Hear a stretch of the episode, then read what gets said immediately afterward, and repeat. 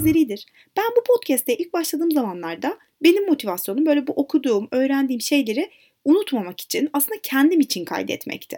Gerçekten de hani böyle öğrendiğim çoğu şey o an bana çok iyi geliyor. Ben işte anlıyorum yani denmek isteneni ve böyle birkaç gün hep böyle aklımda o aklımı kurcalıyor o bilgi ve bir şekilde beni daha iyi ediyor. Kendimi iyi hissediyorum, güzel ama hani bir süre sonra bir zaman geçiyor ve ben yine böyle o kötü hissettiren düşüncelerle baş başa kaldığımda diyorum ki ya bir dakika ya ben aynı işte yani aynı şeyleri hissediyorum yine ama o zaman o düşünceye o kadar batmış oluyorum ki ben buradan nasıl çıkmıştım ya? Onu böyle hatırlayamıyorum tam olarak. O zaman da böyle hop tekrar başa dönüyorum ve böyle aslında öğrendiğim şeyleri yeniden kendime öğretiyorum. Ya işte bu zihindeki bazı düşünceler bir kez gerçekten yer ediyor ve senelerce biz aslında o düşünce biçimini benimsemiş oluyoruz. Belki hatta o düşüncenin bize ne kadar zararlı olduğunu bile farkına varmıyoruz. Sonra bir gün mesela farkına varıyoruz ve daha sağlıklı bir düşünceyle o düşünceyi değiştirmek istiyoruz. Ama işte o da çok zor. Sürekli pratik istiyor. Çünkü yani o senelerce yerleşmiş düşünceyi kafadan tek seferde kazıyıp yok etmek çok çok zor. Ama işte çabayla hiç de imkansız değil onu biliyorum. Evet bu sefer biraz uzun tuttum girişi. Ee, şimdi geçenlerde çok sevdiğim bir video vardı benim aslında ve kardeşim bana onu hatırlattı. Yine böyle kendimi pek iyi hissetmiyordum onunla konuşuyordum. Video şefkatle ilgili. Açıklamalara bırakacağım. Yani gerçekten kesinlikle tavsiye ediyorum böyle herkesin o videoyu izlemesini. Çünkü bilmiyorum her düştüğümde onu izleyip birazcık daha iyi, hissediyorum ve böyle kendime karşı daha şefkatli olacağım diye böyle söz veriyorum. Ama tabii sonra yine kırbaçlarken buluyorum kendime. Şimdi bu öz şefkat konusunu böyle bir buraya bırakıyorum. E, toparlayacağım böyle yavaş yavaş. Birazcık dağınık böyle bu seferki düşüncelerim. Umarım toparlarım. Benim etrafımda çok başarılı, böyle hayran olduğum figürler var. Hatta bazen böyle bazı olaylar çıkıyor karşıma. Diyorum ki ya acaba o olsaydı şu an ne yapardı diyorum. Ama fark ediyorum ki o kişiler bile böyle zaman zaman yetersizlik hissinden muzdaripler. Yani aslında ne kadar başarılı olduklarını ya da ne kadar işte akıllı olduklarını vesaire görmüyorlar, fark etmiyorlar. Hatta onlarda da çok gözlemliyorum etraflarındaki insanları böyle pamuklara sarıyorlar. İşte onlara böyle şefkatli kelimelerle hatta iyileştiriyorlar ya etraflarındaki insanları. Ama kendilerine gelince o pamuklar böyle yerini dikenlere bırakıyor. O şefkatli kelimeler böyle acımasız kelimelere bırakıyor. Ben mesela bunu fark edince hemen böyle öz şefkat konusu geliyor aklıma. Ve böyle onu da ben biraz yetersizlik hissi temasıyla çok bağdaştırıyorum. Çünkü böyle kendilerini dövdükleri yer hep aslında ne kadar iyi olmadıkları ile ilgili. Bu arada hani bir takım figürler var dedim. Ben değil bir arkadaş gibi anlattım ama bu anlattığım hikayeler aslında beni de anlatıyor. Yetersizlik hissi çok garip bir his. Bileniz e, vardır ama ne yaparsanız yapın her konuda ama ilişkilerde ama arkadaşlıklarda ama işinizde neyse yetmiyor. Hiçbir şekilde yaptığınız hiçbir şey yetmiyor.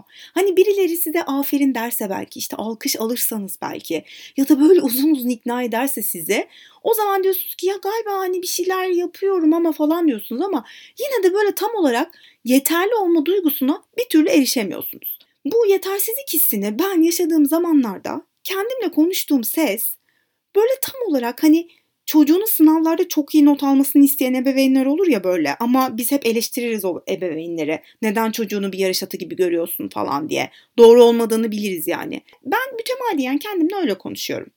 Mesela şimdi bir ebeveyn düşünelim. Böyle bir kafeye gitmişiz. İşte yanımızda da bir ebeveyn ve bir çocuğu var. Şimdi nedir aslında bizim beklentimiz ya da böyle işte ebeveyn çocuk ilişkisindeki bakış açımız e, ne aslında ne doğru? İşte koşulsuz sevmek. Yani bir çocuğun varsa değil mi onu koşulsuz sevmelisin aslında. Yani bir hedefe bağlı olmamalı onu sevmen. Dolayısıyla biz şimdi bu bilgiyle işte yanımızda oturan onların konuşmalarını dinliyoruz mesela. Ebeveyn çocuğuna şöyle şeyler söylüyor. Ya tabii ki yapabilirsin. Daha fazlasını yapabilirsin tabii ki. Yani daha çok çalışırsan daha iyisini yaparsın. Daha çok çalışman lazım senin. Neden bu sınavda düşük aldın? E çünkü hafta sonları evde oturup ders çalışacağına işte dinlendin, işte yattın, gezdin. Yani ağlama. Neden ağlıyorsun ki? Sen güçsüz müsün? Hayır, güçlü olmak zorundasın. İnsanlar seni hayat boyu üzecek. Ama sen dik durmalısın. Hayır, ağlamak, üzülmek yok. Sen üzülecek kadar zayıf biri değilsin. Yani tüm yaz tatili boyunca sen yatıp dinlendin. Eğer böyle tatillerinde boş boş durursan zaten başarıya ulaşamazsın ki. Şimdi bu cümlelerin her biri o kadar sorunlu ki. Bilmiyorum size sorunlu geldi mi? Çünkü sanırım birçoğumuz bence böyle cümlelerle büyüdük. Ama şu an mesela bir arkadaşımın çocuğuna falan böyle dediğini duysam ya da bir ebeveynle karşılaşsam böyle. Ya derim ki ya bıraksana çocuğu sen hayatını yaşasın. Hani zaten üzerine düşen tüm görevlerini yapıyor. Sen onu sınıfta kalsa da seveceksin. Bağrına basacaksın. Ya ne bileyim işte iş bulamasa da seveceksin. Ağlasa da seveceksin. Ya ne olursa olsun başarılı başarısız senin tek görevin onu sarıp sarmalamak ve ona güvende hissettirmek. Yani bunun dışında zaten bir hedef karşılığında seviyorsan onu zaten o sevgiyi de sorgularım ben. Böyle şeyler söylerim muhtemelen ona. Ama inanın bu hani o ebeveynin konuştuğu sözleri ben normalleştiriyordum. Bazıları hatta bizzat bana ait. Yani ben arkadaşlarıma falan da böyle şeyler söylüyordum. Ve şu an fark ediyorum yani ne kadar hastalıklı düşünceler bunlar. Gelin görün ki işte kafamdaki biri hala bana böyle konuşuyor. O kızdığım ebeveynin aynısı bana bunları söylüyor. Yani başkasına koşulsuz sevgiden bahsederken ben kendime onu gösteremiyorum. Çünkü şundan emin değilim. Acaba hayatta bir şeylerde böyle başarısız olsam kendimi sevmeye devam edebilir miyim? İnsan kendisini koşullu sever mi mesela? Ben seviyordum. Gerçekten kendimi bir şeylere başarırsam sevebiliyordum. Aksi halde sevilmeye değer de görmüyordum ve kendimi de sevmiyordum. Şimdi ben böyle hastalıklı konuştuğumu fark edince hemen o sözleri söyleyen insan olmaktan uzaklaşmak istedim bir kere. Yani o kendime koyduğum sevme koşulları neyse onların hepsini birer birer ortadan kaldırmaya başladım. Bazen gerçekten bazı şeylerin çözümü için çabalamak gerekiyor. Bazen de hiçbir şey yapmamak, çabalamamak gerekiyor.